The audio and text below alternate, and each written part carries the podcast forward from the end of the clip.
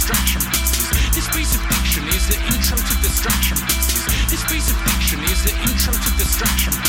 This piece of is the intro to distraction. Welcome, welcome, welcome. This is episode 293 of the Distraction Pieces podcast, and it's a really important one to me. Obviously, it's a, a, a bonus here. It's a Monday, but there's a really important cause that I wanted to do a bit of a different episode about. Many of you will know, if you're regular listeners, I have a stutter or a stammer.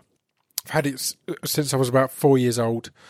Um, I've talked about it in different situations. In one of my first ever songs, A Thousand Words, I kind of tell the story of how I got my stammer and gr- growing up with my stammer and stuff like that. So um, I was asked recently to become a patron of S- STAMMA, which is the British Stammering Association. I'm stuttering so much more than I usually do, which is the British Stammering Association.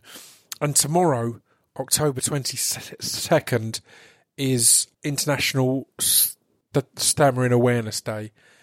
I'm going to be doing a lot of stuff. I'm going to be taking over and doing a Q&A. I think we're going to be doing it on the STAMMA Instagram page, which is S-T-A-M-M-A-U-K, STAMMA UK. I might do some stuff on their Twitter page too, which is at Stammer, S-T-A-M-M-E-R.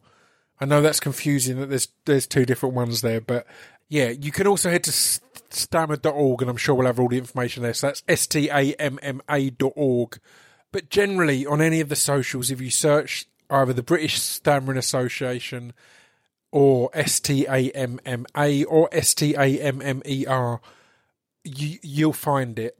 As said, it's an organisation that means a lot to me, and I'm proud to be involved with. As you will have heard, if you heard my King's speech um, at Christmas, it's an emotional organisation to, to be involved with. It's made me confront a lot of things, but one of the best things it's made me do is is this podcast. So I've I've sat down with three different people who have stammers, and they're just twenty to thirty minute chats about how it was growing up with a stammer, what they would like people who don't have a stammer to know about having a stammer, and what they would like people who do have a stammer t- to know and are struggling. And I'm really pleased with them, and I really enjoyed them. Um, I can't remember if I mentioned it in this, but stammers and st- stutters are kind of easily overlooked at times as a disability.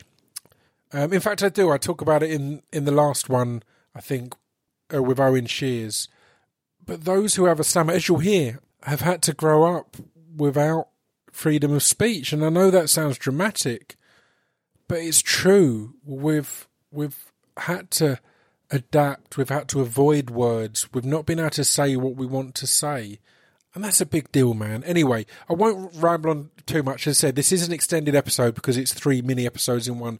The first person um, I want to introduce you to uh, is an actor, um, a young man called George Fletcher. And it was a pleasure to chat to him. You're going to hear he's an absolute joy. So, um, yeah, let's get into the first conversation. This is George Fletcher. So we are rolling. Right, I'm, I'm starting each of these by saying, can you state your name, your age, and your occupation? I'm George Wilson, or, or, or uh, George Fletcher. Uh, I'm 26 years old, and I'm an actor.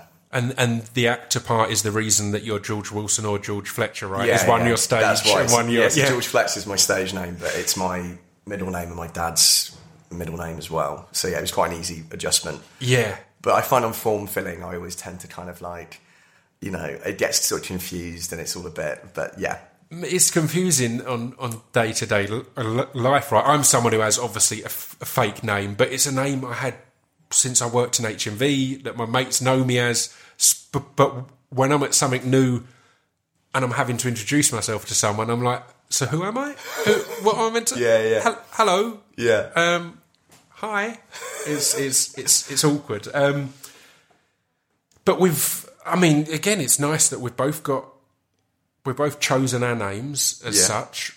We're both acting, um, and we've both got a speech impediment, um, uh, this is going to be a tough. I should have checked this prior. This, uh, what do you refer to yours? Because I've always felt I had a, a stutter, but I know that stammer is the more uh, regular term. I these used days, I stammer because I had speech therapy when I was about 12. Yeah. And they sat me down and told me, like, for some reason, they were like really, really specific on it that stammer is UK and stutter is US. you- so I always use stammer, but no one else really seems to. So it Yeah. tends to be stutter. But also, stutter is really hard to say. There's something Yeah. quite cruel about having people with speech impediments and they say, Say stutter. stutter, yeah. Because it's quite, it's quite difficult. But yeah, It's- I say stammer. It's a funny one because I didn't know that it was a UK and US thing until I started working with St- St- STAMMA and the and the BSA because I thought there was a difference in what they were. Mm. And as a kid, I'd been told that mine was a stutter, other people have a stammer. I still don't know. I, I don't remember what they told me the difference was. Yeah. but, but they probably didn't. They probably Yeah. just said, "Oh, you got a stutter," and I've then backwards engineered this. That what I've got is this. There's another thing called there's this. two strands of it. Like Yeah. you've got a specific sort of diagnosis. They've gone, look, Pip, you've got. yeah, Uh, you've got this we've version. got the form here for you. and We have to tell you now it's a stutter. That's what you've got. Yeah, exactly. And it wasn't as said uh, until I started working with Jane and that. And I'm like, always the American one of stutter. I was like, oh, is that is that an Americanization? So, uh, uh, wh- wh- what's your kind of earliest memory of your stammer? That's really hard. I was actually thinking about this recently, and I was speaking to my mum.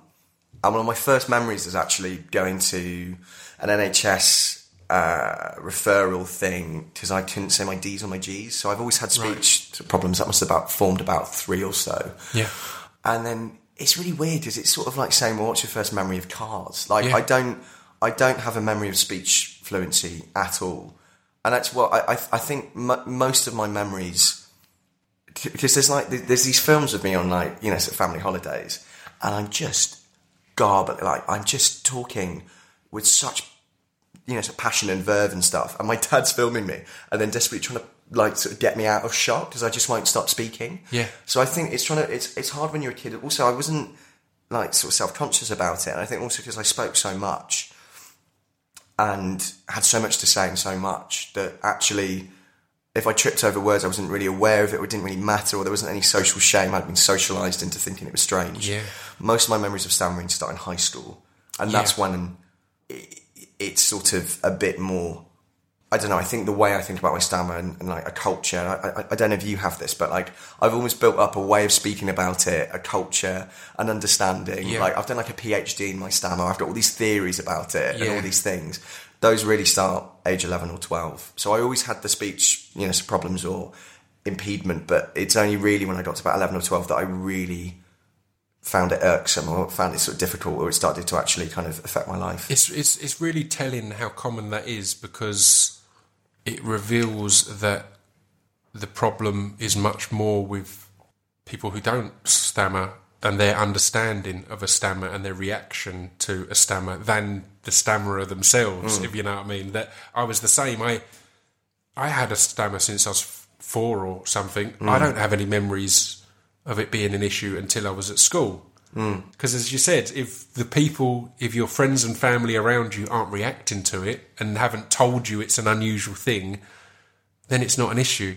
It's when you go somewhere and someone, again, school for me was the easy example because, and it's weird now, but because you've mentioned the building up your own kind of framework, I think you also build up almost your own interview answers. Yeah. Uh, that I've said this a million times, Yeah. but at school they read out a register and you have to Horrible. respond Horrible. and you're the first that's the first day of school everyone at school is looking for someone to be the target that's not them Yeah. you know so if the first thing you have to do is respond and you can't do it properly there's our target It's also tricks that you get as well. It's like, I, I, you know, I know in high school, the like it was weird because I've always done, you know, drama and acting and stuff since I was about three or four, Yeah. and always loved it. And it was the thing that um, I was liberated from in a way. Like you know, my stammer never really affected acting, and Yeah.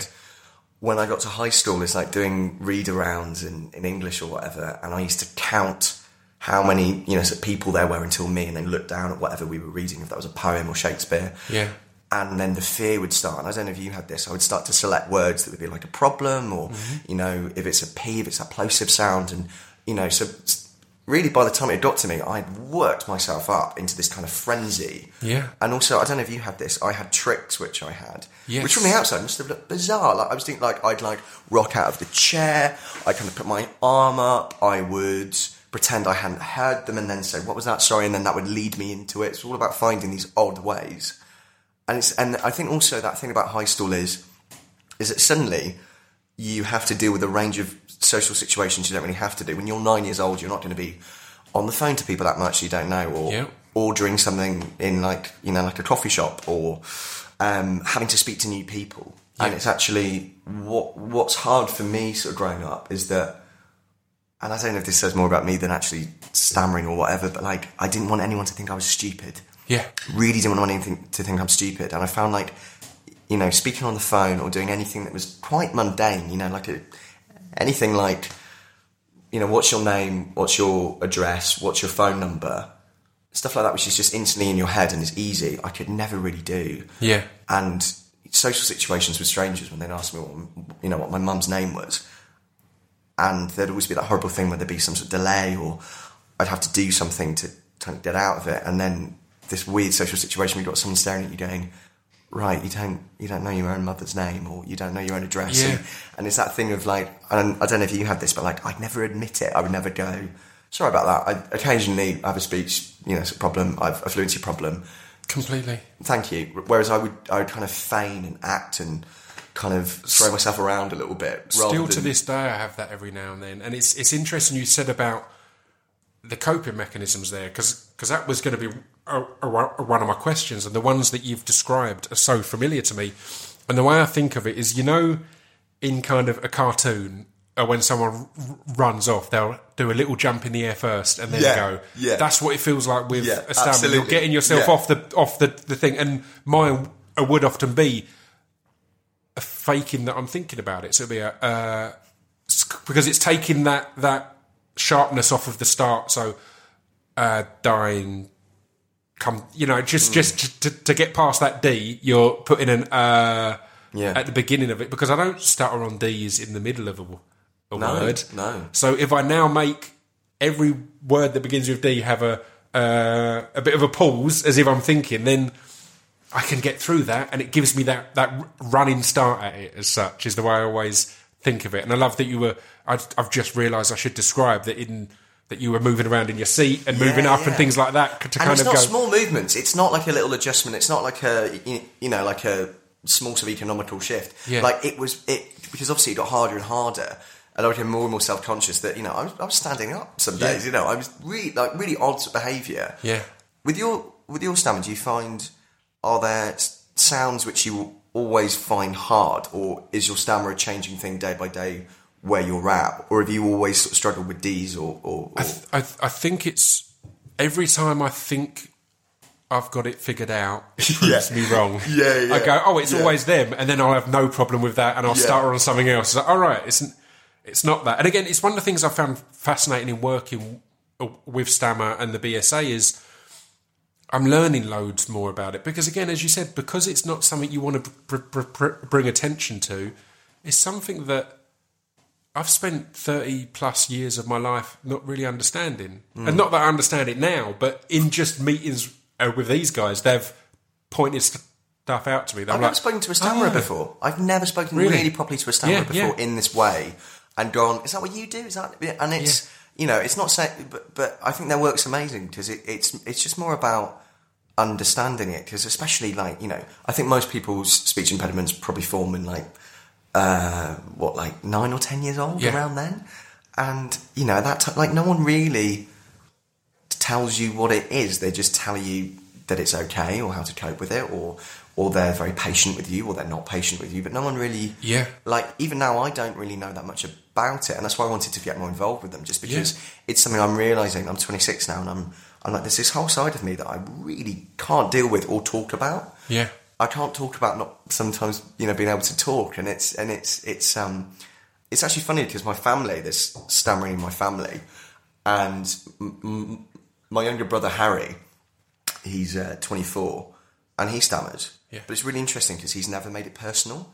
It's like it's a very occasional tick, and he works in like a restaurant, and it's very very fast paced, and he's great great at what he does, and with you know, some people, and he's like a manager in quite a, a swanky new place. But when I talk to him about it, I go, you know, so what's it like for you? Like in your head, those moments of, you know, there's like a suspension and then you do this and like, how do you, and he just goes, I just change what word I say and mm, sort of like he just doesn't have any relation to it, which I Yeah. find mind-boggling because I, I have a whole culture and a whole um, failed understanding or I, I have all this built up stuff about it. But yeah, it's um, w- what I found interesting was through school, I'd have these bad patches and then like a good patch, and I'd always try and understand what that was like.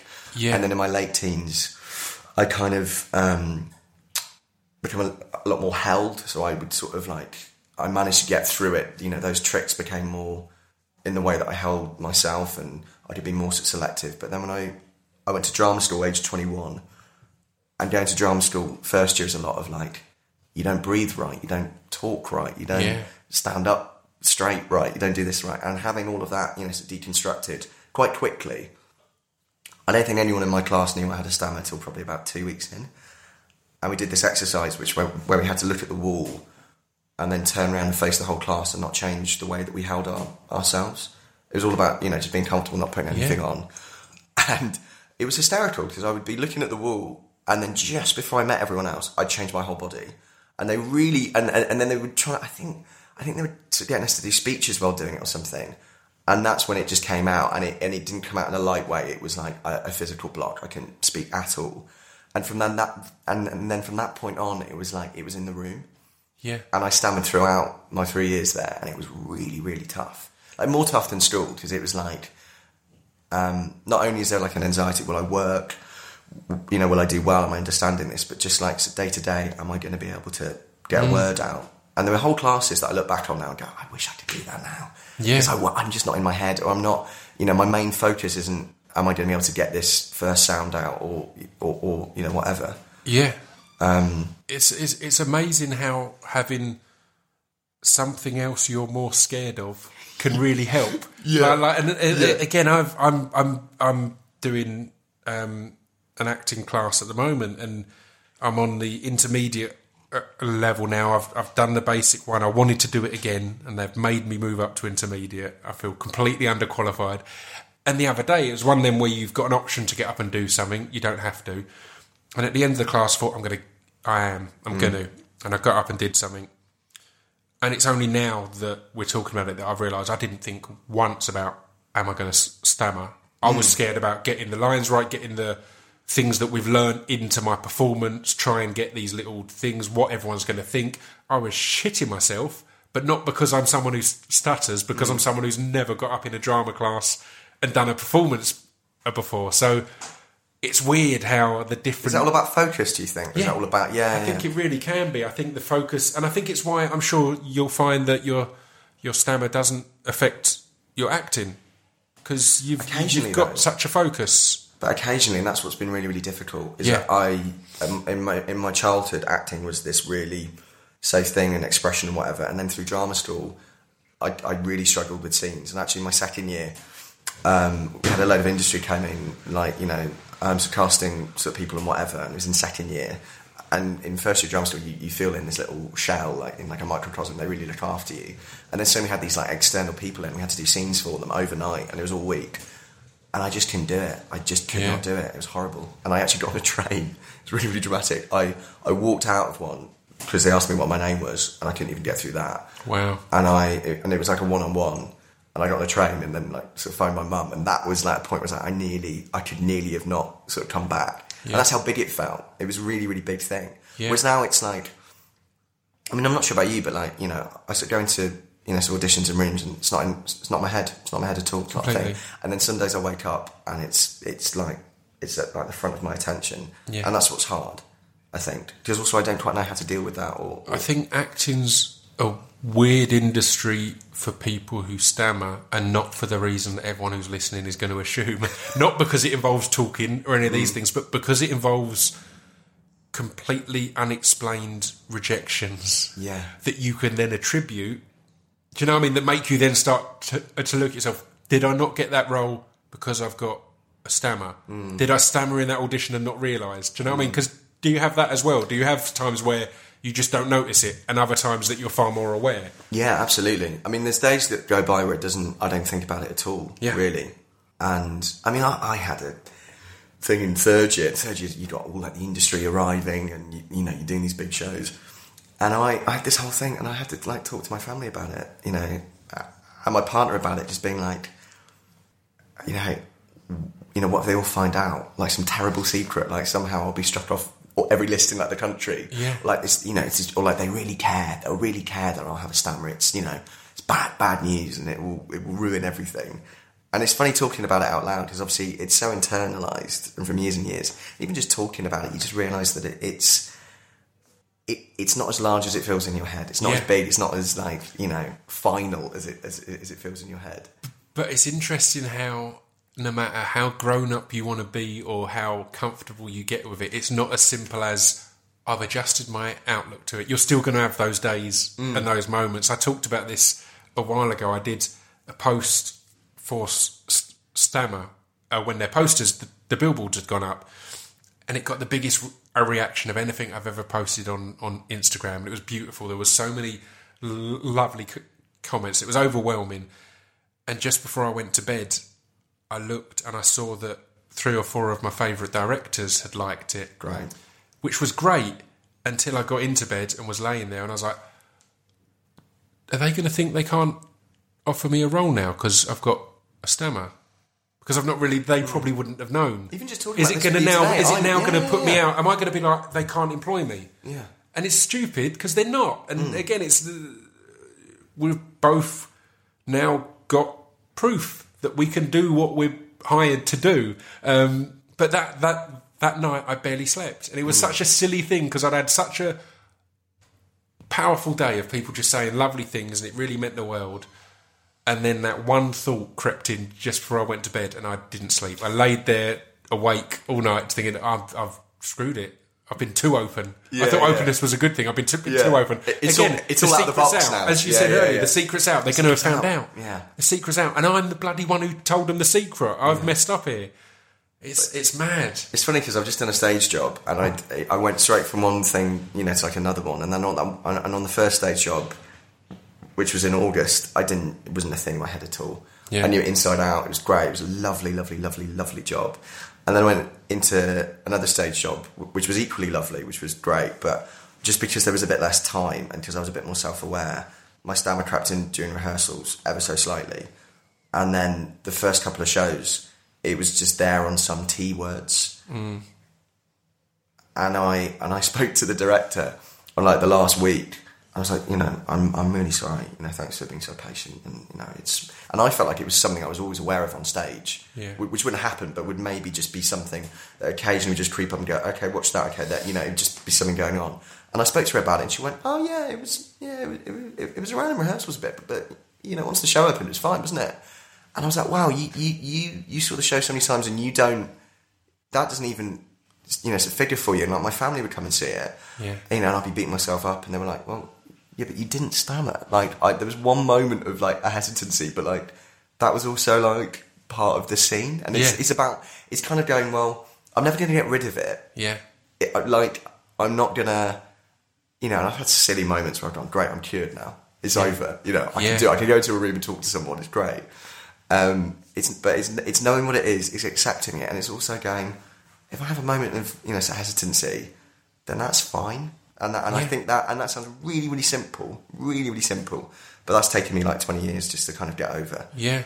Um, Do you have any any specific memories of when uh, someone reacted really badly to it, or or or in your eyes, really their reaction affected you?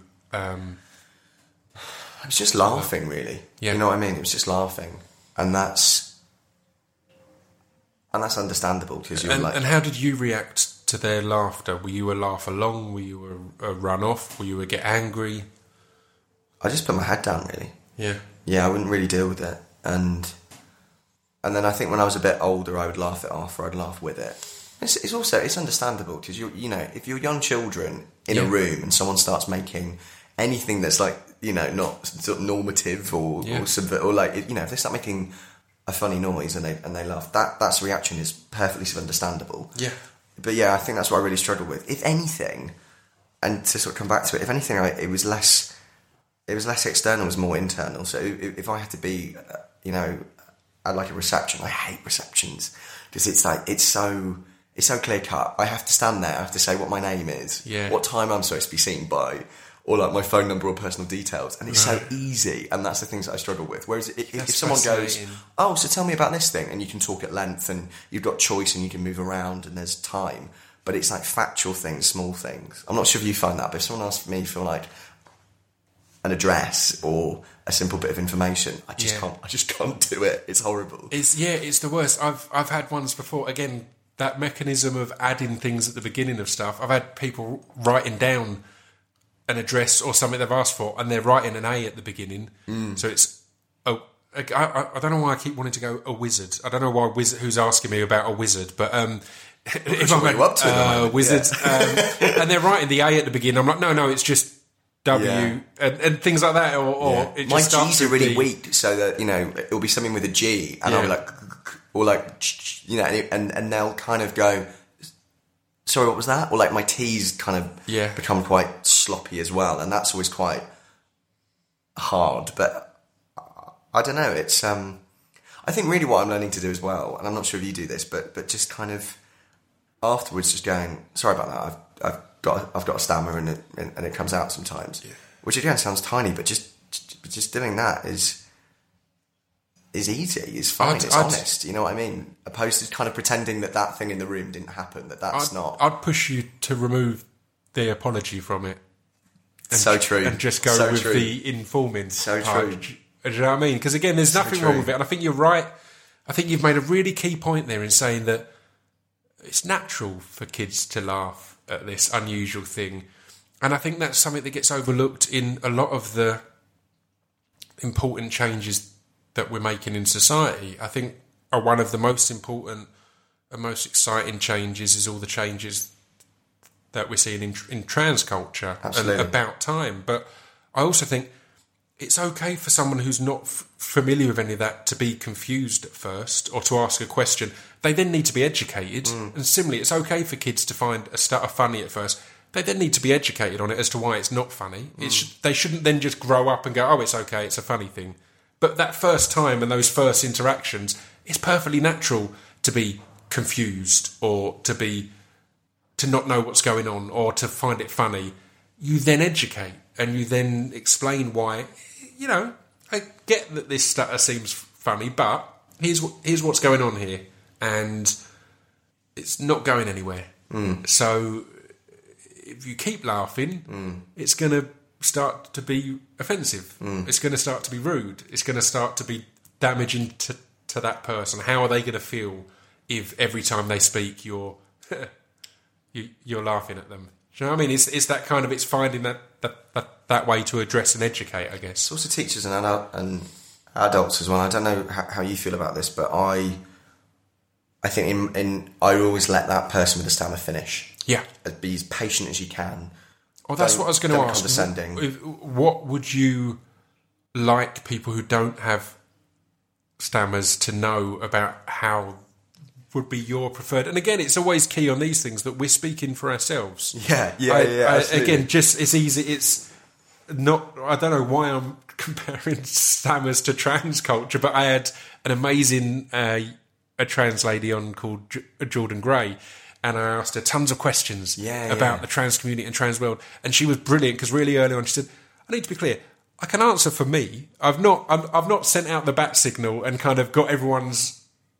Are we all agreed on this? Okay. Yeah. Here's what you can. Here's We've the term you meeting. can use. We've all Yeah sat around the table and we've all agreed on that. Yeah, yeah, it's, here's the reaction you can have. Here's the term you can use. But Yeah. it's, so it's a similar thing there. But for you, yeah, what would be your kind of ideal reactions and ideal treatments of of you or anyone who who stammers? just patience and also listen because I'm still talking. Yeah, You know, and actually, I, I'm I'm fairly fortunate now that I am fairly fluent. And obviously, there are bad days and there are good days, but I can get through most sentences, and I can. And, and if that, and if I trip up on a word, it's something like that. It, it's like a hesitancy. Yeah. That quite pained thing I had as a teenager, where like nothing's coming out, like, and I feel like I've been in it for like like a long time and then I try and deviate and change the word or I say sorry like I pop my head up and say sorry and then go back to making that G sound I think in situations like that I think I think just listen and I wouldn't I wouldn't try and sort of complete a sentence because uh, that that It's- I mean- that for me again and and this is my personal experience but that that just feels like failure and that just feels like it's such a natural thing for people to do. But Mm. again, I, I agree, it doesn't help. And I have that all the time. I'll have people kind of, oh, and it's people who are being nice. They're trying to be nice and help you out, but I'm all right. yeah I'll get there. We've we've all got more time than we realise Mm. in in life. Everything seems to be such a rush. I'll get to the end of this sentence. It's fine. I did have have one about um, a, a couple of months ago uh, when me and my partner were driving somewhere where I had to stop to take a breath because because I'd my stutter had gone on so long. Yeah. I was literally I was like. I'm not going to be able to finish the word even if I can start Yeah, it. yeah. You know, I've got so far on this. We need to take a break. Actually, Yeah. right. Let's start that one again. So, What's your relationship with your stammer like with your loved ones as well? Like, is that is that a different thing to what it's like in sort of public or speaking to someone that you don't know? Like, how do your loved ones? What's their relationship with it, or, or, or how do they Re- react, again- or, or, or, Exactly you know, as you said, the ideal situation there of just patience. But again, I think that comes from familiarity. So it's not to shame anyone who who who has previously f- finished the sentence of Mm. someone with a certain anything like that. You, you, it's it's an unfamiliar situation. That's what that's part of the point of these conversations on this podcast is to kind of go look. You don't need to do that. We've we've got it. Yeah. Oh, we'll get there. But, uh, but yeah, my family have always just had had patience on it, and again because of that, I probably stammer a lot less around them because it's that relaxed and that calm, that calm situation, I guess. So uh, we've had what one thing you'd want to tell people who don't stammer, and that's to have patience and let us Yeah. finish. What's the one thing you'd want to tell someone who does stammer and is str- str- struggling with it, or um, yeah, just having a tough time with it? What advice would you give or guidance? I mean, it's not general, but what I can say, all, you know, I think all I can say is I can say what I wanted to hear or needed to hear or, or didn't know I needed to hear. But always stick your hand up. Always, or, like, don't ever shy away from the situation. You know, always, always put yourself forward. Don't let it stop you do anything because actually the idea of it is always worse than it is. And it, and it's sort of what we were saying earlier. It's like, or at least for for me, the more I talk about it, the more I sort of come to terms with it, the more I realise what an inward, insular, personal thing it is. That actually out there, it's not it's not as big or as or as as dangerous or as you know um, portentous as it may seem in here. It like Yeah. out like just just of pop your hand up. Don't if you're in a classroom and if you know the answer, if you want to read or if you want to do that part or if you want to stand up in assembly or you know or if you want to. I mean, I don't know about you. I used to order the wrong drink in places because I would go, I can't say that. Yeah. Or you know, in restaurants, I would. I'd go to the bathroom just before we ordered and tell someone to order my thing, and it's like, don't let it affect your life in small ways like that. Just you know, just oh, just drop coffee everywhere. Um, don't, yeah, don't let it limit you. I think that's what I'd say. I, th- I think everything you've said today has highlighted how it is such a individual and personal thing. Um, the fact that you were aware of your stutter d- during the performance and no one else was shows that it means more to you than it means to anyone else. The fact that you had to say your advice to people who don't stutter is be patient and l- listen highlights that we as humans do have a tendency that again I've noticed this before that I'll be stuttering and I, I know that they've tuned out because They- are thinking about what they're going to say next. They've clocked out. Yeah, But that's but that's just human. so yeah, course it equally, they're not going to care about your stutter because they're thinking about what their their problems are or what they want to do. So again, it all highlights that it means so much more in your head than outside of your head, Hmm.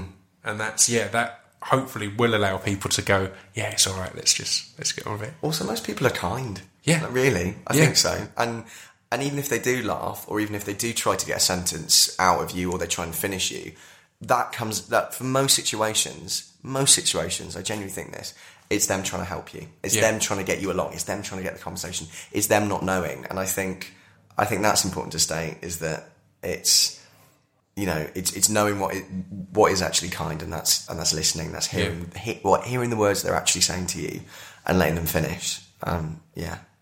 That's perfect. I, I, I, I'll end it there. Before we go, are you on, on social media or anything that you want to plug or give out? plug, can- um, to plug myself. I'm on Twitter if you want to follow my Twitter. I try really hard at being funny. So if you want to come and see me, you know, sort of crash and burn at George Sargi. Excellent. I've got three names because that's my mum's maiden name. So yeah. I'm, I've got three surnames floating out there. Brilliant. Cheers, Pip. It's Thank been you so very nice much. me on. It's been a pleasure. you. There we go. That was George. I hope you enjoyed that. Um, we certainly enjoyed the conversation. The next person I want to introduce you to, it's one of my favourite people I've ever had on the podcast, and we only had a twenty to twenty-five minute chat.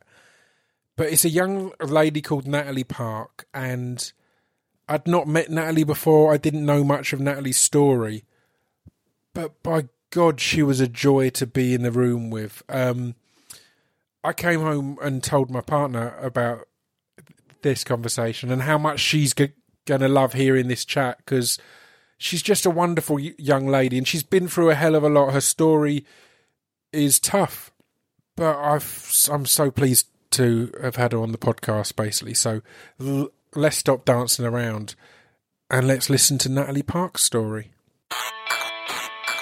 Can we start by you stating your name, your age, and your occupation? Yeah, my name is Natalie. I'm 28, and I'm a, I'm a teaching and assessment officer.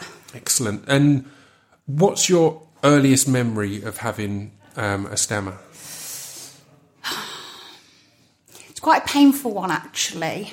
Um, my earliest memory is I was probably five or six, and I'm sat around and I'm sat around the dinner table, and it's my parents and my sister, and um, my parents have asked me how my day's gone at school, and I'm trying to tell them, but I'm stammering, um, and they're asking me what I'm doing, why are you doing that, um, stop that. So, yeah, that's that. That's my earliest memory. Yeah, that's tough. And and how did things develop uh, within your family of, of, of your stutter, within their understanding of it, and Yeah. and how how did that all all, all come along? I mean, obviously, looking back now, I know full well that it was uh, that they were only reacting like that through lack of understanding. Yeah. Not knowing what's going on. Is there something wrong with our daughter? But, but I mean, those early days, even the doctors had no idea.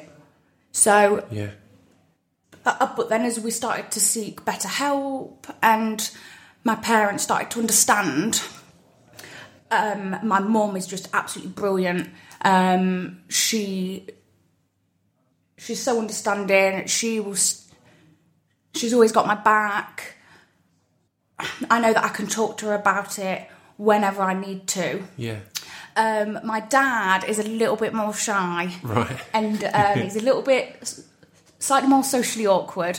So I've never really spoke to him about it, but I don't feel the need to. I Yeah. know he loves me. I know he's proud of me. So I don't feel that like I need to broach the subject with him. Yeah, there's, there's I mean, obviously that being a very tough story, there's a real beauty in it as well because it's, I don't know, it kind of shows that all all initial re- re- reactions are okay and understandable because it's an unusual. If you've not confronted it before, it's an unusual thing. The Yeah.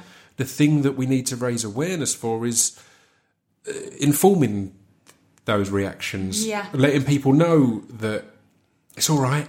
Nothing bad's happening. Yeah, It's yeah. just it's it, it's fine. Everything everyone's going to be okay. Yeah. Uh, We're going to get through this quite literally. Um, And yeah, and, and and again the fact that then your mum has g- gone on to be the most supportive Yeah. person in it. So how are things at school uh, uh, when this started to manifest? Yeah.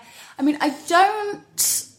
I don't have memories of stammering at school. sort of like primary school age. Yeah. I have very happy memories of primary school, fitting in. I had loads of friends. It was it wasn't until I reached high school and you're at that age where you're starting to become very self aware and Yeah. um, and you're becoming aware of what other people think of you and how they see you. Um, I, I did sort of I did a different style of bullying, so I didn't I wasn't pushed or um, I didn't have like names shouted at me in the playground. It was it was more like psychological. Right. So I'd be drawn into a group, but then almost for entertainment. Right. That that's how I feel looking back. So I definitely felt very other. Yeah. Um, I had allies, but looking back, I almost feel as though they were too scared to to almost be too associated with me. Yeah. Um, Yeah. and that was right right up until I left for college. Yeah, I really, I really didn't have a good time. I mean, the worst sort of years were were around my GCSE years, um, and during that time, I actually did try and and I, I commit suicide because because I reached a point where where I I had no vision of a future. Like I couldn't see where I was going to go. I, I couldn't see a way out. Um, I thought that if all these people see me like this and they treat me like this now, then how's it going to be out in the real world? Uh, And my parents always said you've got to be ready for the real world. You know, they're- that's where I have my work my work ethic from. So uh, as soon as I left school, my parents were like, "You've got to get a job." So, um, I've lost my train of thought. That's all good. Uh, so, did you develop any any coping mechanisms at that time? Uh, was there anything that you'd do to to ease your stammer or to to to, to make things f- flow a little easier, or did you just kind of r- retract more from from social interactions? Well, this was the thing because I was persistent. I wasn't a shy child. I was always very open, very outgoing, wanted to be friends with everybody. Um, I did have speech therapy. I had both solo speech therapy and group speech therapy, but they actually had a really adverse effect Right. and made it really, really worse. But looking back, I think it was because the techniques made me feel like I was speaking even more unnatural than Yeah. speaking with a stammer. Yeah, I think I don't I don't ever really remember hating the stammer. I, th- I think I've always I've always accepted the fact that it was a part of me. I think it was more self-loathing just in general. yeah, Um, but other than that, I've just stammered. I've just, however I'm stammering that day, I just sort of go with it. Yeah. And I th- and I've found that that over the years, especially as I moved into my twenties, um, the more I became to accept it, the more fluent I actually was. yeah. It's it's it's So- it's amazing how how personal and how kind of internal it can can be. A, a, a lot of the things you've said there is that it's your belief of people's reaction or what people are thinking and things like that that was that would end up eating you up Yeah. inside, and then that makes Yeah. it worse. And you know these the it becomes a self fulfilling prophecy in a way because you believe that it's it's going to be bad, so it is bad, and then you believe that people are going to re- react strange, so you're then going to notice every reaction that they make and read a lot into it as well. Yeah. Um, and that I can see how that can just send you down a spiral Yeah, and a spiral yeah. and a spiral. So, uh, uh, uh, uh, uh, at what point did did you start to have that kind of that turnaround, that that change your Mm. perception on uh, on on what it is? Yeah. I, well, like I say, I went to college. Um, I did a catering course. Uh, well, I, I did two. I did one that was uh, one that was in chefing, and then one that was in hospitality. Yeah. Um, so while I was doing that, I found my first job, um, and I started to I started to realise that I can do this, and I can be good at this, and I was good at it, and because it was manual, uh, that just takes skill. So so so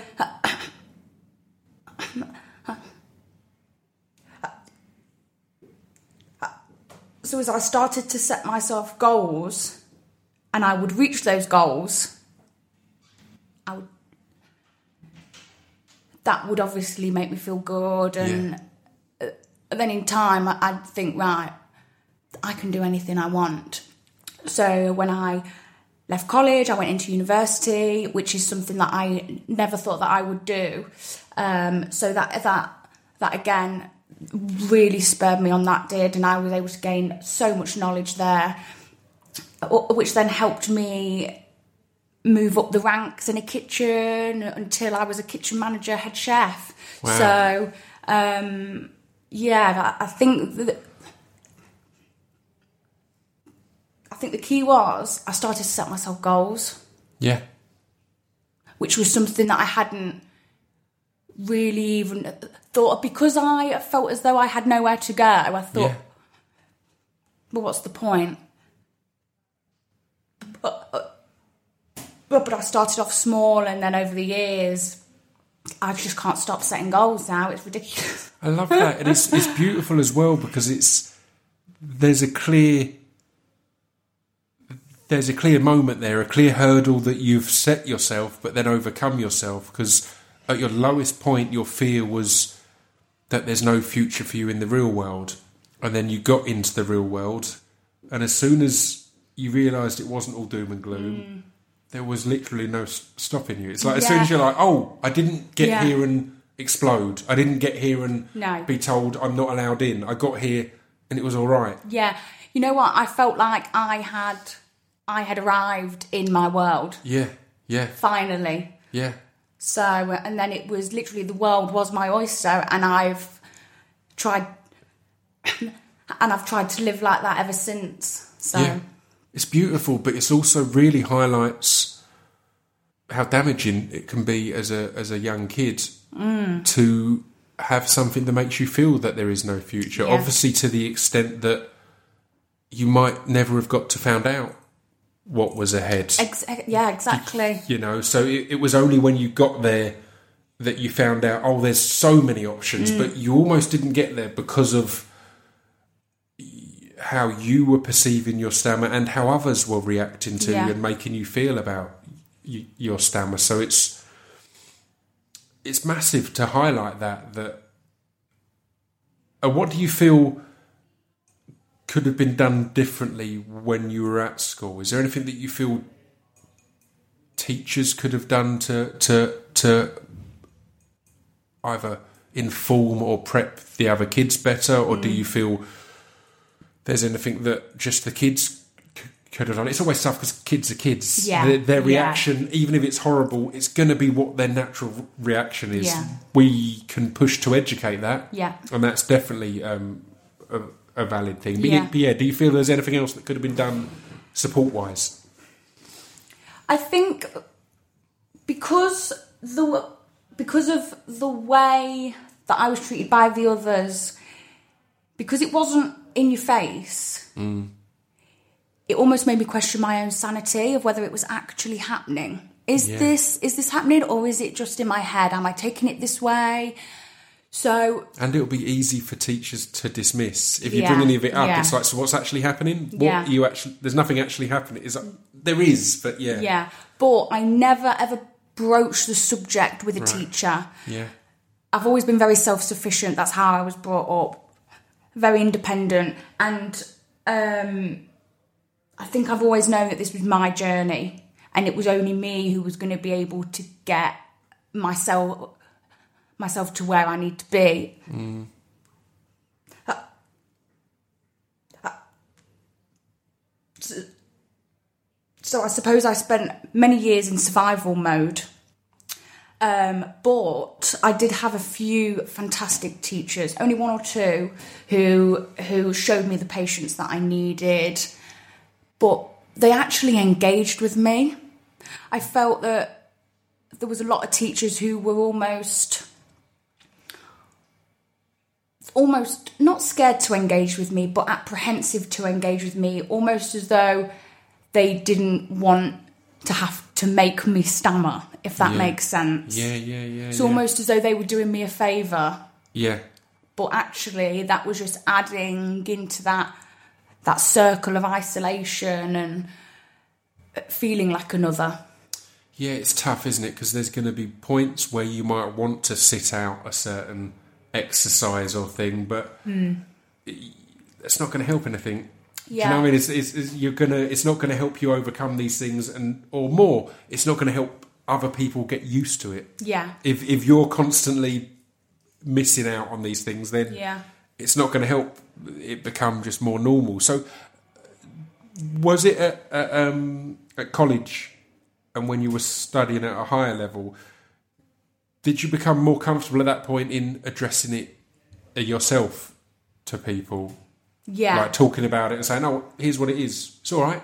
yeah. It's kind of not a big deal." Yeah, I've always been very open to questions. Yeah. Even if even if others would perceive those questions are quite rude. So I so I've had people say, "Are you okay?" I'm like, "Yeah, it's fine." I'm just stammering Yeah. because I would rather I would rather somebody ask than not ask and leave and think, "Was she all right?" Yeah. um, because then that creates speculation with them, and then they would go off. And uh, this is something that I think of quite often in my job, where they may go off and then they're speculating between colleagues, where they might be like, "Oh, oh, my assessor's got something wrong with her." Yeah. I think I think that's. Yeah. I don't want any grey areas with people. Yeah. So yeah, no, I always welcome questions. I love that, and that's a, a beautiful outlook and approach because part of awareness is letting people know that it's okay to, to ask these questions. I think, particularly in the world at the moment, there's so much fear and nervousness about asking questions Yes, because you're going to be yeah. accused of being insensitive or accused of being just of, of racist or this or that or all these other things. yeah. Obviously, that doesn't apply to this, but so many different terms there's a fear of going, I don't really know what this means or what's happening here. Whereas yeah, if it's an, a genuine question, Yeah. a genuine inquiry, then that should always be fine. That should always be welcomed. And it might get a little bit annoying on your part to have to answer the same question every time. But again, I think all of us develop almost a, speech, a, a, a set routine, a set, Yeah, a, a set yeah, explanation. Here's what it is, and you can smash through that. So that's always kind of an easy one. So Yeah. it's not as big a deal. And again, people are a thing. I think to get to people who are nervous about asking the question is y- you and I. We're going to be aware that we're stammering. We're, we're going to be aware that we've got a, sta- a Mm. Yeah. stammer or a stutter. It's going to be something that's been a huge part of our lives since we were children. Mm. So it's not a subject that's going to be a surprise if you bring it up to us. So it's Yeah. it should be okay to to to bring up and and discuss and question, I guess.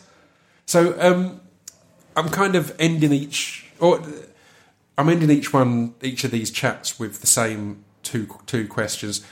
Before I get there, have you got any memories of a specific time when someone has reacted in a specific way that's affected you a lot? Or, I mean, positively or negatively? I guess I've, I've they've tend to have lent on the on the on the negative side, Yeah. but either there because uh, the reason I ask in this situation is i at school when it was seemingly at its worst and at its d- d- darkest.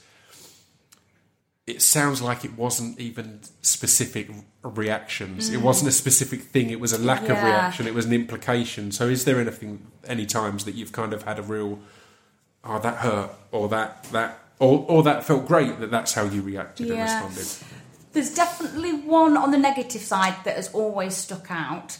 I'll never forget, I was buying a book from Waterstones and it was really, really busy and I was with my mum and I was probably a very young teenager. Um, and my mom always encouraged me uh, to go to the till Yeah, because I would ask her to go because she was hot on a P's and Q's and I would always stammer on thank you. right.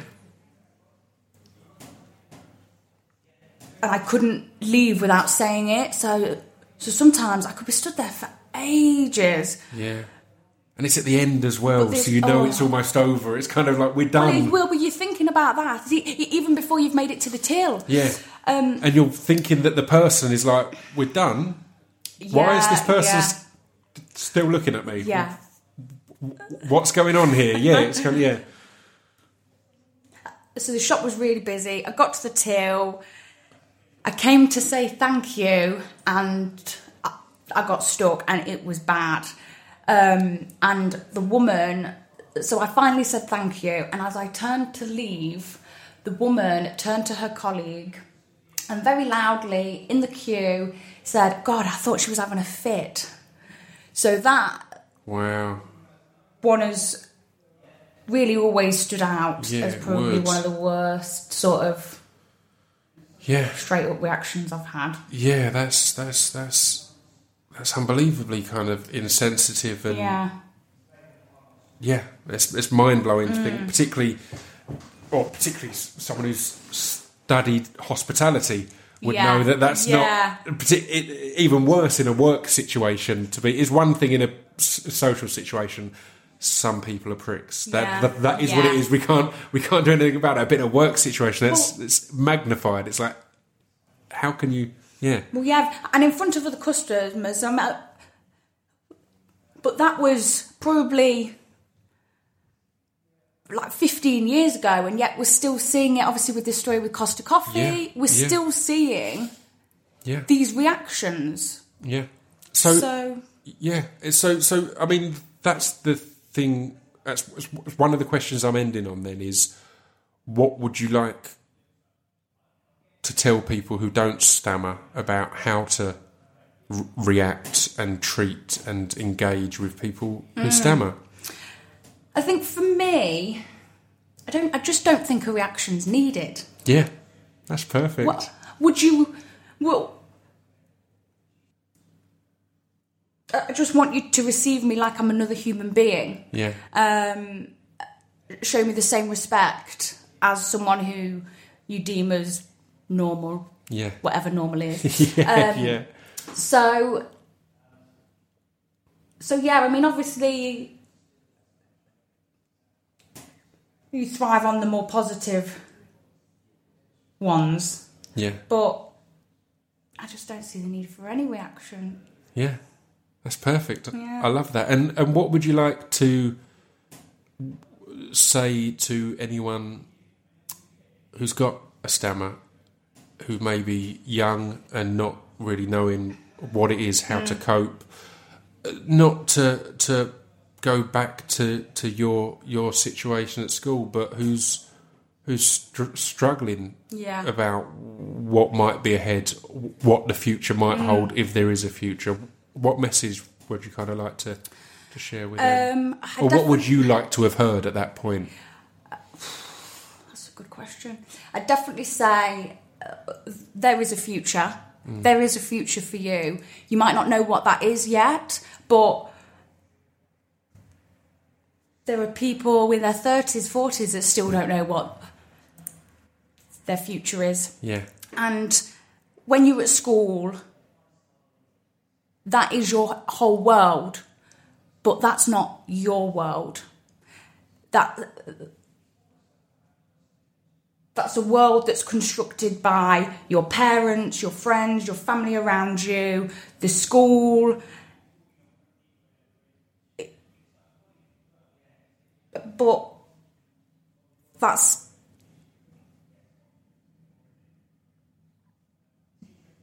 but, but there will be a time when you will feel like you're free and you can do whatever it is that you want to do without anybody saying no what are you doing? Why are you doing that?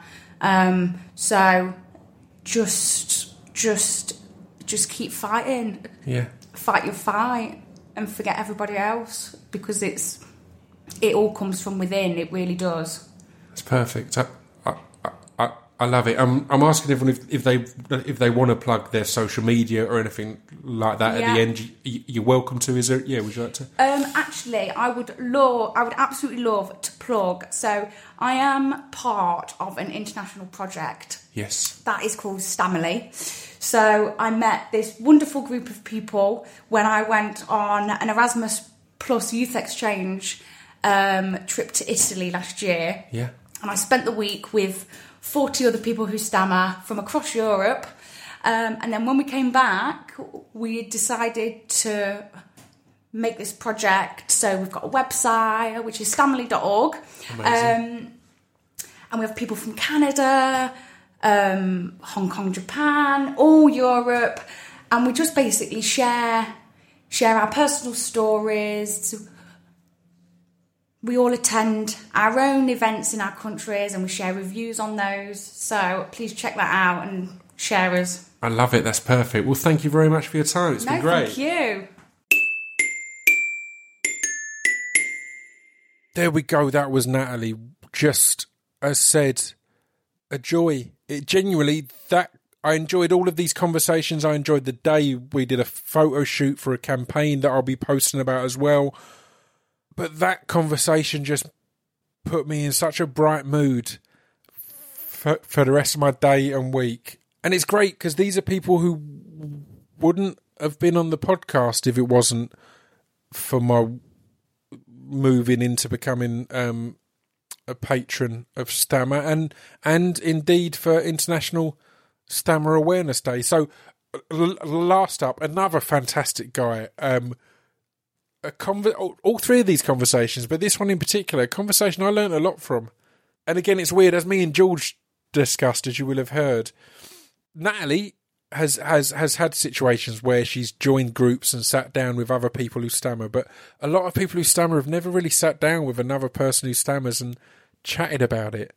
So it's it's enlightening and, and Owen was someone that was a wonderful speaker and someone that I yeah, I got a lot from this conversation. So let's hear uh, the wonderful Owen Sheers. Right, so can we start by you stating your name, your age, and your occupation? it sounds so professional, doesn't it? That feels quite instant. Um, my name is Owen Sheers. I'm 45, uh, and I'm a poet and author and a playwright, so a writer, essentially. Yeah. Um, and what's your earliest memory of your your stammer? That's a really interesting question. Um, I gave a speech at the British Stammering um, Association conference last year, which sort of made me think about that. You know, that idea of when did that flow between the motivation to express and the means of expression somehow become, you know, decoupled? Um, and I think the first thing I can remember is a specific word, actually, and that Right. it became a, a bit of a family joke that as a as a child, three, four years old, I would pepper my childish speech by saying actually. And of course, looking back, I now, I, not so much a memory, but I have a physical sense of why I did that. Because actually was a word I could say. And so it was like a door that I'd use to get into my sentences. Yeah. So it must have been going on then. But the first concrete memory of it really affecting me would have been, you know, sort of nursery, you know, first year primary school, when every day started with the register being taken and every child having to say, Good morning, Mrs. Webber, Miss Jones. And I'm sure, as is quite familiar to you and to lots of other people who stammer, that situation, having prescribed words you have to say at a prescribed moment, Yeah. Set a pattern that really kind of um, I struggled with for the next 15, 20 years of anticipation, anxiety, that, that sense of blockage. And I did all sorts of things to try and you get around it, of jumping in before it's my turn, uh, cutting off the, the G and saying good morning. I was going to say it's a, it's a hard start, isn't it? Having had, having that G there is a it's a dead. You don't get the running. Uh, Yeah. you can't say actually good morning. yeah, actually, maybe I should have tried that. you can't sneak actually into good morning. But I even I even remember, and in some ways this is the stronger memory that there was a young boy. I can't remember his name, but I know that he was a Peruvian boy, and he offered to say it for me, which was so generous, Oh wow! and he did, and we both got told off. Oh really? Mm. So I think that set all sorts of patterns in association of Yeah. not just the anxiety of stammering, but an idea that I should hide it. And so for a lot of my life, although I've been a stammerer, even some people quite close to me wouldn't necessarily be aware of it because the anxiety becomes not being disfluent, but actually being found out. Yeah, and th- and then it becomes a second nature that Mm. you're you're using these techniques to mask it, even when you're around people that you don't need to mask it, and you're not Yeah. consciously wanting to mask it, but it's it's become your su- survival mechanism as such, right? It has, it has, you know, and now so much of what I do, so much of my life involves talking to people, um, you know, performing to a certain extent to um, audiences. So, you know, sometimes friends will joke and say, well, you know, you're really making up for lost time now, aren't you? But actually, all of those you know, very subtle techniques and devices, they're going on every day, every day. And on the whole, I don't mind when I kind of get frustrated with myself, when I go, and hold on, that's not good enough, is especially when, you know, if it's something that I've written, if it's a poem, if it's uh, um, a piece of prose, and I'm changing the words as I'm going along to remain fluent, but actually kind of breaking up this piece of writing that I really thought about and I really care about the order of those words. Yeah. That's fascinating. That again to see it, the the the, need for functionality affecting your artistic f- uh, f- fluidity, I guess there Yes. because that's that's horrific. As someone who's who's a writer, you particularly with, with, with prose, you will slave over every word. If you're planning to perform it, you'll probably slave over the space between every word. Yeah, exactly. and Yeah. to have to have anything other than the art of the piece influence that is is, is Yeah. crazy. It is crazy, and actually, for me, that was the turning point as well. Right.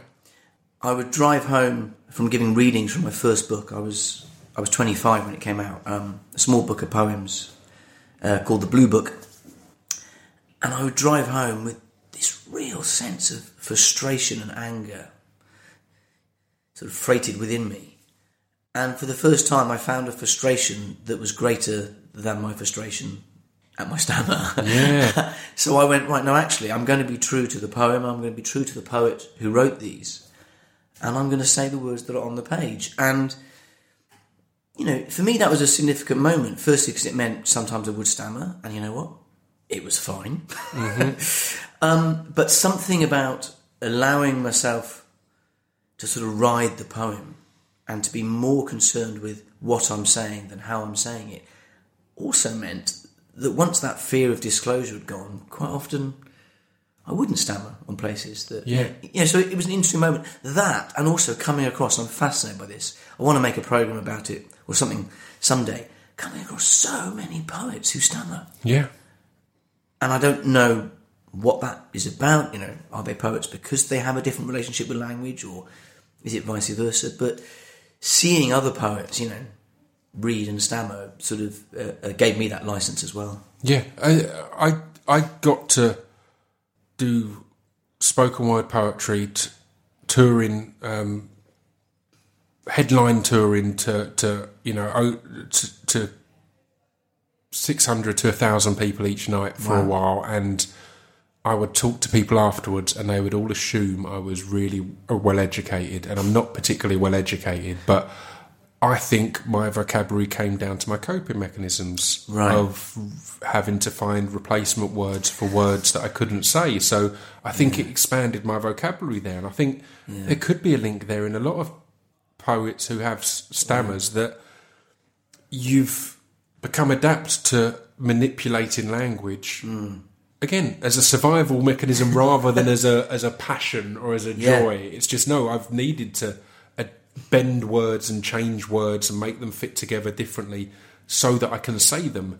Yeah, Um, I think that's so true. anything else. You kind of have this mental thesaurus that you're flipping through at an Yeah. amazing speed.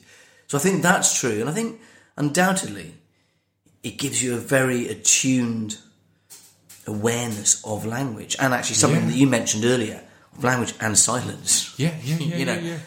the silence of a blocked word or of yourself stammering, you know, th- through all of my teens and my early 20s was my greatest fear. Uh, uh, um, but then you kind of turn that on its head and you become aware of the power of silence as Yeah. well. And, you know, especially as a poet, and again, you'll understand this the white space on the page is as important Yeah.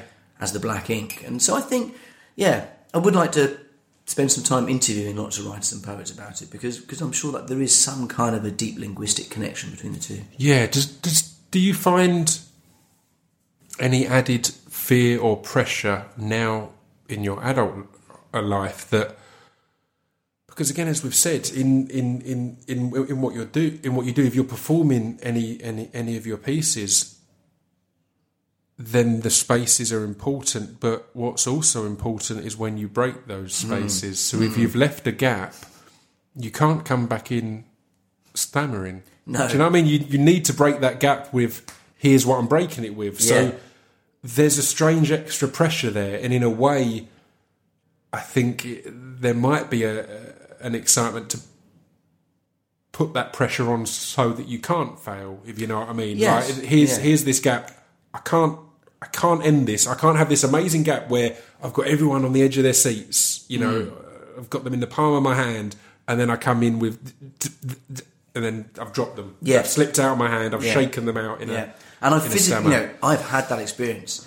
You know, one of my coping mechanisms used to be to put in an uh or an um and that kind of thing, and I can remember doing that quite often on the last line of a poem. Yeah, Um, the big impact. Yeah, and and and actually having people in the audience come up and go, "Oh, it was such a shame. Why did you do that?" So I think it, it can be positive, and I think the way you put it uh, is really good. Actually, that's sort of like you know, this is too important Yeah. to fail on. But it's a negotiation, isn't it, as well? Because I mean, even doing this interview, I'm I'm doing all sorts of little coping mechanisms. you Yeah. know, so that we have the conversation. Um, but it's, but in in a reading situation, I suppose I try to make sure I do hardly any of those. And so if a stammer happens, I kind of try to be relaxed about it. Yeah, Um, it's a fantastic Irish poet called Ciaran Carson, and I saw him read at the South Bank, and you know, he would be reading beautifully fluently, and then his sledgehammer would come in. Sorry, I just said sledgehammer because his stammer was like a sort of sledgehammer or one of those Wow. pneumatic drills. yeah, And actually, it sort of became part of the performance yeah. um, and you accepted it as part of the whole. So, but it, it, it's uh, it's something that's always there in in the back of my mind. But I think, I, and it's something of an enigma. That's the other thing I realised is that as you you know as you go through your teens and your twenties, hopefully you come to start to understand more of your mind and your body. But my stammer remained this enigma. I never quite understood why it happened and when it happened. Yeah. But I try and see that as a more positive thing now. Sort of this this bit of you that is you, but you still don't understand. Yeah, the the mysterious part. Yeah. I love that. So, do you remember when you first started to kind of put together these coping mechanisms, or was it at school? As as that was the first place that you started to be hit with um, negative response, I guess. Yeah, I think it, it definitely was school, and all I guess at home you'd already started with the actually as Yeah. as a as a as a mechanism, but a subconscious one. But I guess a, a more conscious s- solutions was that school. yes, I think it was school, and it was the landline telephone. I mean, you know, I'm 45 and I grew up in rural Wales, Uh-huh. so that landline telephone was my portal to friends, to possible girlfriends, Yeah. and it was absolutely my number one object of fear as well because you take away that visual communication, everything relies on the voice. So there were all sorts of mechanisms, you know, sort of, you know, pacing, uh, putting movement in with the speech that Yeah. used to help.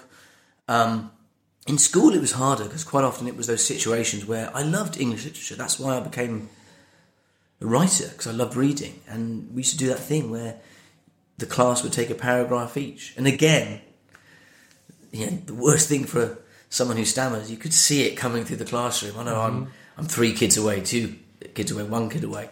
Um, and actually, a lot of the kids were fine with it. It was interesting. I mean, I think I did a lot of sport and I played a lot of rugby, but looking back, I think that was a coping mechanism as well. Yeah. I used to throw myself into these physical endeavours. I used to, I used to do lots of hill running, just sort of attack a hill, almost so I could end up on the top, exhausted, feel my heartbeat, feel my breath, and kind of be beyond language in a way. Yeah. Um, so there were coping mechanisms, but in those situations they quite often didn't work. And by the time I got to university, there was the tutorial system. So you were, you were meant to come in and read your essay. And I can never work out if it was done with kindness or just uh, practicality, but my tutor just used to say, oh, you know, for God's sake, Aaron, just give it to me, I'll read it. Wow. Which actually was kind of tough as well, because you'd sit there with your tutorial partner while yeah. the tutor read the essay, just to, so we can, you know, so we can use this hour without having to wait for you. Yeah, I mean that's not really the most helpful of, No, maybe of approaches, is it? Really, because it's it's it's it's highlighting the problem and not giving an option of overcoming the problem. No, it's saying, "Here's the issue. I'm taking it away from you." Yes. Oh, right. Can't we figure out a way to make? No. Okay. Yeah. Onto you. So, so what do you feel the difference was between Owen in school or college or wherever and at home? Do you feel there was a different you because of the difference in reaction to hmm. to how you spoke? It's a really interesting question. I think I think there was, but then, like I said, it was an enigma. I used to think, okay, this is linked to nervousness. It's linked to like focusing on a certain letter that I know I find hard, a G or a P. And then I'd be at home perfectly relaxed, and I do it with my parents. So, but I guess I would feel no need to hide it. Well, although I, I had two brothers, and Yeah. they could, you know, they're brothers. On the whole, very understanding, but you know, every now and then we get frustrated. Um, but I think, yeah, you do become a different person because your speech is the conduit to your ideas, your opinions, and everything. So I think you do become a different person. And if anything, what I've come to quite late in the day, I mean, I'm, you know, it's been really recently that I've even talked openly about my stammer. Really, Yeah. Um, I wrote about it. There are poems about it. Um, it's only sort of recently that I felt those two, the more public and the more private Owen, sort of you know come together as one person. And it's been, I think it's been watching how there have been changes in, in approaches to stammering. Um, a good friend of ours, uh, their son has a stammer, and I was so impressed with this. He was uh, getting bullied in school a bit, and his speech therapist and and his school uh, got together and they said, well, actually, why doesn't he give an assembly about what it's like to have a stammer? Which, you know, Wow. as you'll appreciate, is Terrifying. exactly terrifying. and uh, uh, Nye, who must be nine years old, he did it. wow. And the bullying stopped, and the school gave him a trophy. And that was a that was a nine year old teaching me a lesson. It really Yeah. was. Yeah.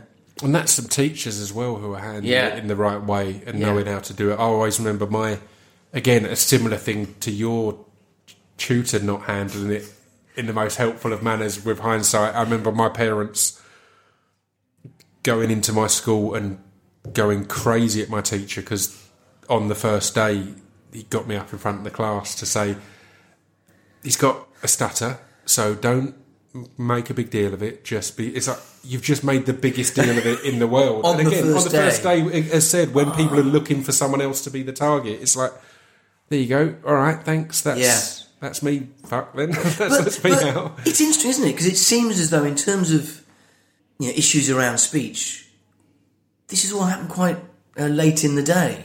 You know, uh, um, so after university, I applied to the BBC uh, training scheme um, and was effectively told on, the phone that you know things were going well until there was an an exercise where you had to cold call someone, pretend to be a researcher. And I said beforehand, I said, look, in stressful situations, I'm not great on the phone. This might not go well. And it didn't go very well. And they phoned up and they said, well, as a BBC researcher, you will be on the phone a lot. So we can't give you a position. Mm.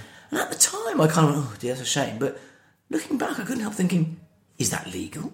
Is that allowed? You know, because there are all sorts of other reasons that you couldn't discriminate against someone. Yeah, and because of how it is in your head at that time, you probably would have gone, "Yeah, fair enough." I guess." Exactly, Yeah, exactly. I, I, I get it, but in reality, no.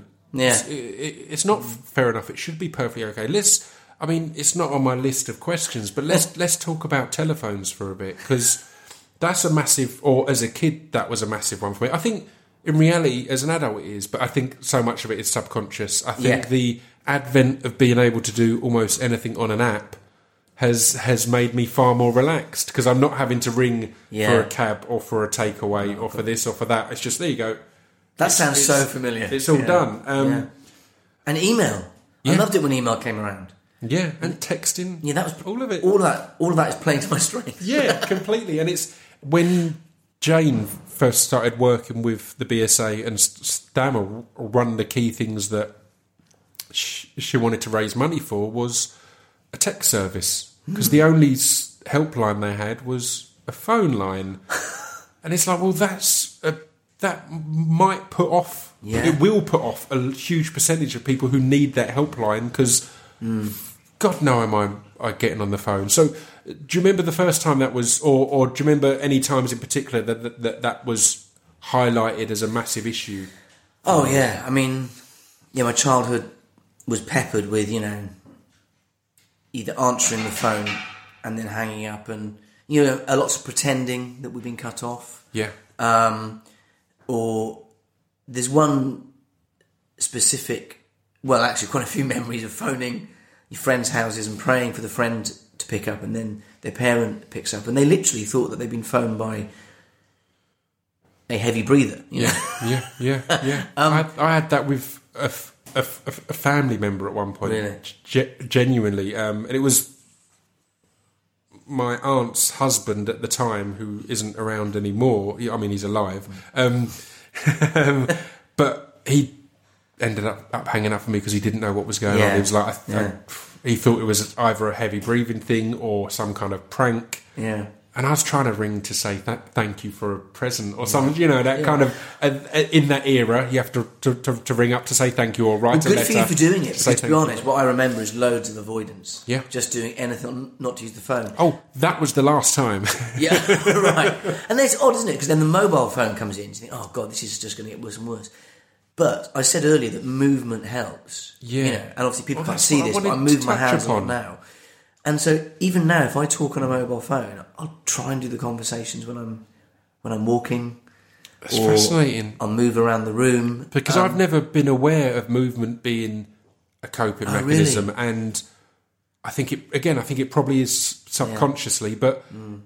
because I've always wondered why the phone is so much harder than just face to face, and I think it's because particularly in that era, the phone was attached to a wall, yes. so I'm yes. standing still. Yeah. So it makes perfect sense now you're saying this that movement can be a thing, and I probably do it all the time. But to g- get you off to a running start, as I kind of, I think the easiest way to describe it always is, kind of gives you that right, and we're going. Yeah, it's yeah, it's all off, yeah. and that's fascinating. That that yeah, Which is why, you know, and I've got to be absolutely honest now. The only thing, and I and I do get angry with myself for doing this, and I shouldn't, and and maybe I will make that promise to myself here now. Is sometimes when you know there's a situation where I'm asked to do a live radio interview down the line, so you can't see the presenter, and it's live, so you can't correct any mistakes. Um, and you know, sometimes I'll just find a reason to not do them. Yeah. But I think it's the same thing because you're sat in the studio, you're still, yeah, yeah, and there's very little movement or you know, room for movement, yeah, both literal and you know, metaphorical. yeah. So I've got two questions that I want to end on. Um, one is, or before I get to those t- t- t- two, actually, have you got any strong memories of when someone has reacted particularly badly, or someone's reaction has affected you particularly? Oh, that's a good question. Um, I think I think there were lots in school. I mean, and, and, and oddly, sometimes it was the well-intentioned ones. You know, people coming up and saying, "Oh, you're just trying to talk too fast. Just slow down." you know, mm.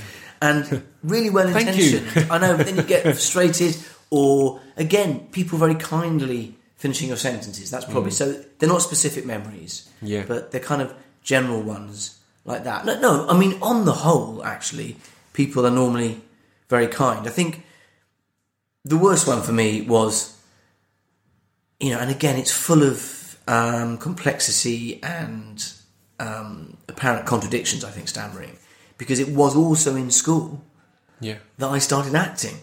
And I found that playing someone else, being on stage, being under lights, I could do. Not always. I used to sometimes you know change the lines and stuff. And I've since found out that some very famous actors went into acting to cope with their stammers.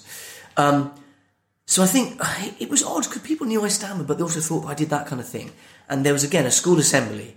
I was in the sixth form, and I was asked off the cuff, "Oh, someone's dropped out. Can you just introduce someone or read this?" And I got up in front of the whole school, and I was one of the oldest in the school, so, so I was meant to be there in you know Yeah. a position of authority. And the stammer kicked in, and it was awful. And yeah, kids, of course, everyone laughed, everyone was confused, and uh, yeah, I, I walked out of school and ran straight up the nearest hill. Wow. It's it's. I mean, I think uh, uh, one of the things I've enjoyed the most from your description of, and again, it's it's rare that people with stammers sit down and talk to another person with a stammer about their stammer. So it's, Yeah. it's quite an unusual thing. One thing I've, I've enjoyed the most is your description of of what an enigmatic thing it Mm. is and what a mysterious thing it is. And I think that's one of the reasons it's quite a hard subject to raise awareness of and to raise money for because if you or I are asked to go on TV to talk about it, we've we're professionals. Yeah. we've spent a lot of time that in that situation. There's a good chance I'm not going to stutter once mm. because I've really spent my life making sure that in these work situations, I'm on the radio, I'm on TV, I'm doing whatever, I will have it under control. That ironically doesn't help the cause. No, If I was on there struggling with every word, it would help the cause more than me going on there and speaking eloquently and saying, "Here's what it is." People are going, "Yeah, it looks like a right struggle, mate. Yeah, oh, no, oh, what a sad problem you've got." And again, our conversation here, we've started once or twice each know, of that, but it is a real thing and it is enigmatic, and you don't know. I, I liked uh, when you were saying how at school these G's and B's and that would be a big problem, but at home you just breeze through Yeah, them. So. yeah.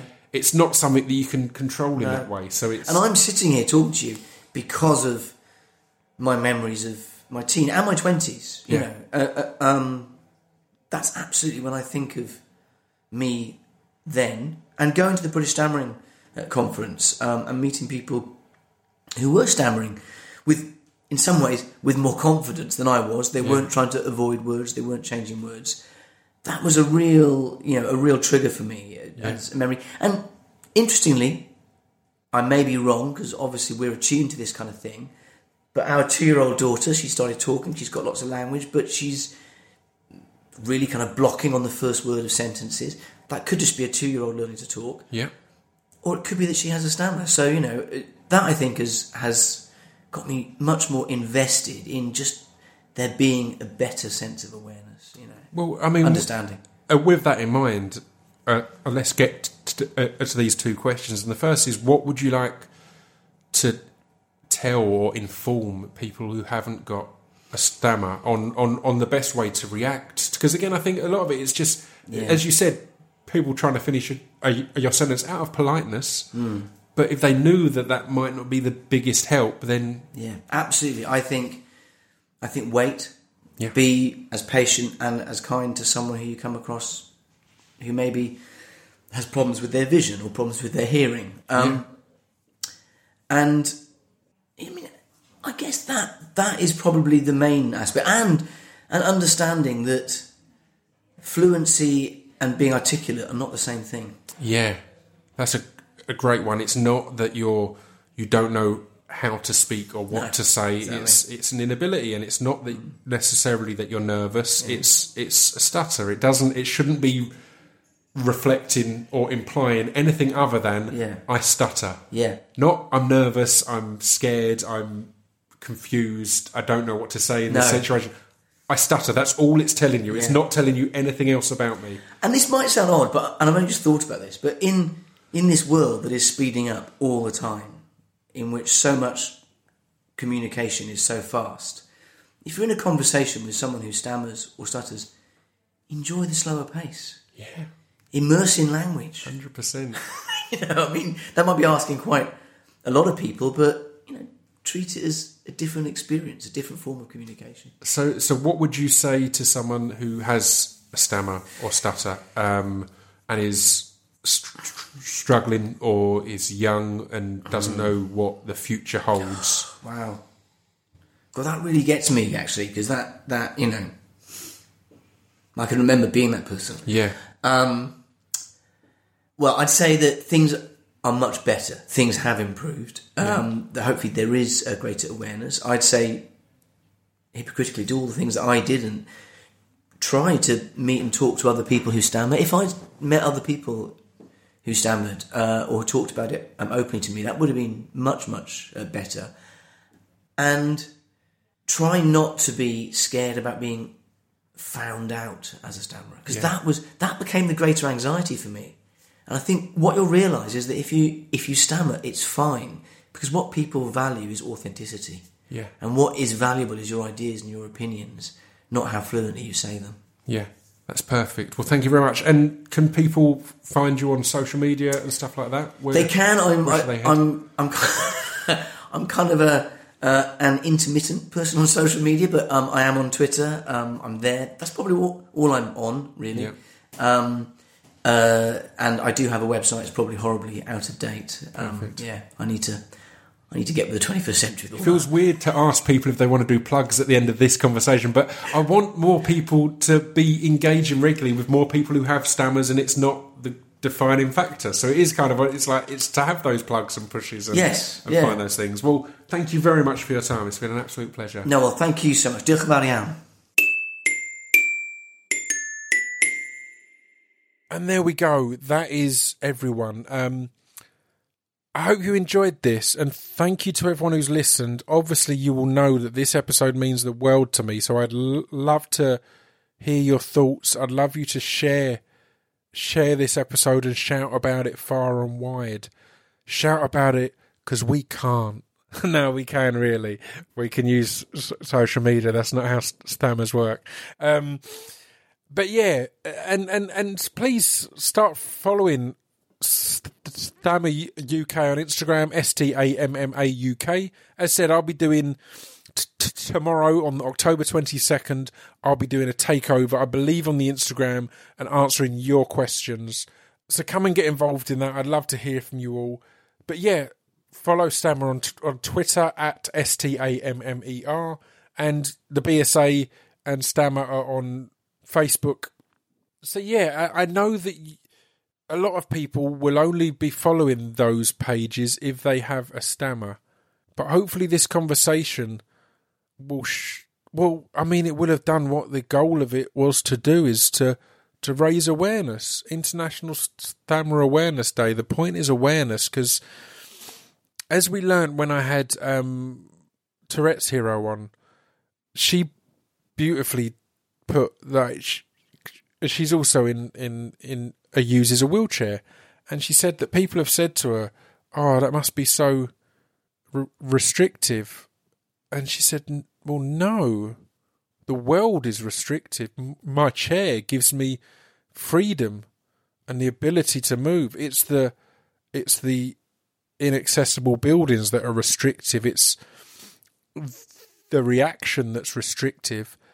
And that's the case with a stammer or a st- that stutter. I think, as you will have heard here, everyone you've just heard, their stutter has been better and better in situations where everyone knows the drill and they can relax. It's when it's worse is when people don't know how to react, or people react negatively, or people react trying to help but not quite in the right way. So this push for awareness is for you guys. It's not for us guys. We know what living with a stammer is like. Believe me, it's something that we confront every day.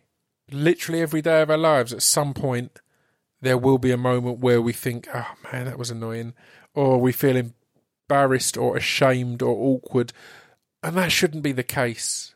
You know, um, So yeah, thank you for tuning in. Obviously, we've got a regular episode on Wednesday. I'd urge you to go and listen if you haven't to the episode I did with Joe Gilgun because we talk. That's one of the first places, or, or one place that I really talked about my stammer in acting and stuff like that. And he talks about his bipolar. And also, I said I did a King's Speech episode on Christmas Day of last year, and I discuss the year I'd had engaging with STAMMA and the BSA and becoming part of it, and the struggles it caused, but the reward and payoff it's um it's given me. So yeah, I'm rambling on a bit. As you will have heard, there's been no plugs in the. Oh, I need to remember to turn the adverts off. I might not have turned the adverts off. If there's adverts, I apologise, but they get dropped in. I've not recorded them specially. But yeah, I hope you've enjoyed this. I hope it's been enlightening. Huge thanks to um, to Jane and Kate at the BSA, to Liam, who did great photography with us for a campaign that's that's that's going alongside all of this. And huge love to you guys for tuning in and and listening. Obviously, most of all, huge love to George Fletcher, to Owen Sheers, and to Natalie Park. Th- thank you for tuning in, guys. Shout about this. As you, I mean, you can hear I'm normally far more rambly, but I'm kind of a bit. Hopefully, the pauses that you're hearing are the weight of importance that this particular episode has to me. This episode hasn't been about me, as most episodes aren't. It's been about my three amazing guests, but it's so much I relate to. It's so much bigger than chatting to my idols of film, of comedy, of of music.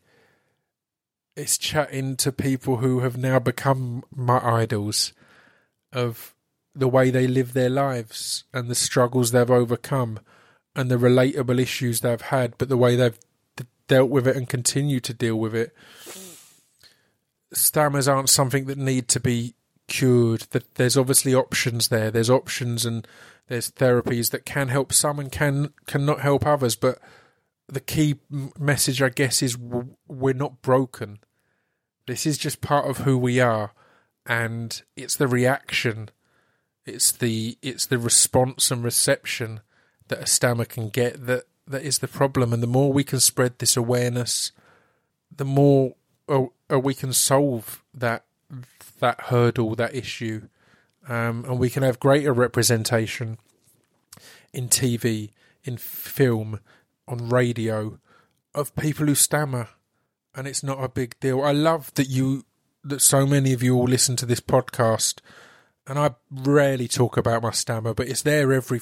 I almost swore I'm trying to keep it clean on this one because it's a cause. Um, it's there on every episode, man. You'll always hear it, and you guys don't care anymore. And that means the world. And I know this is just a little independent podcast, but it's grown to a decent size.